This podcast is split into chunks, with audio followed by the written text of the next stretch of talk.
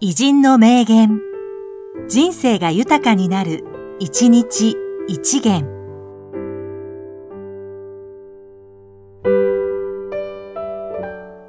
6月9日、塚本国夫、歌人。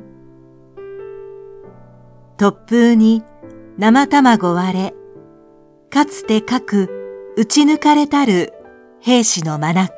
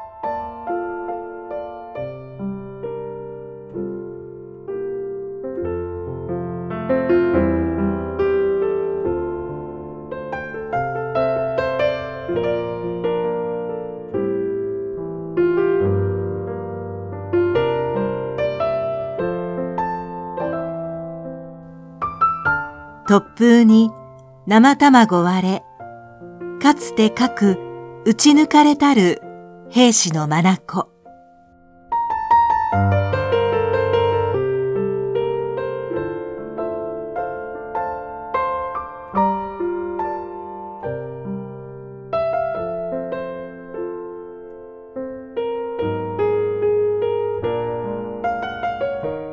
この番組は、提供、久常圭一、プロデュース、声ラボでお送りしました。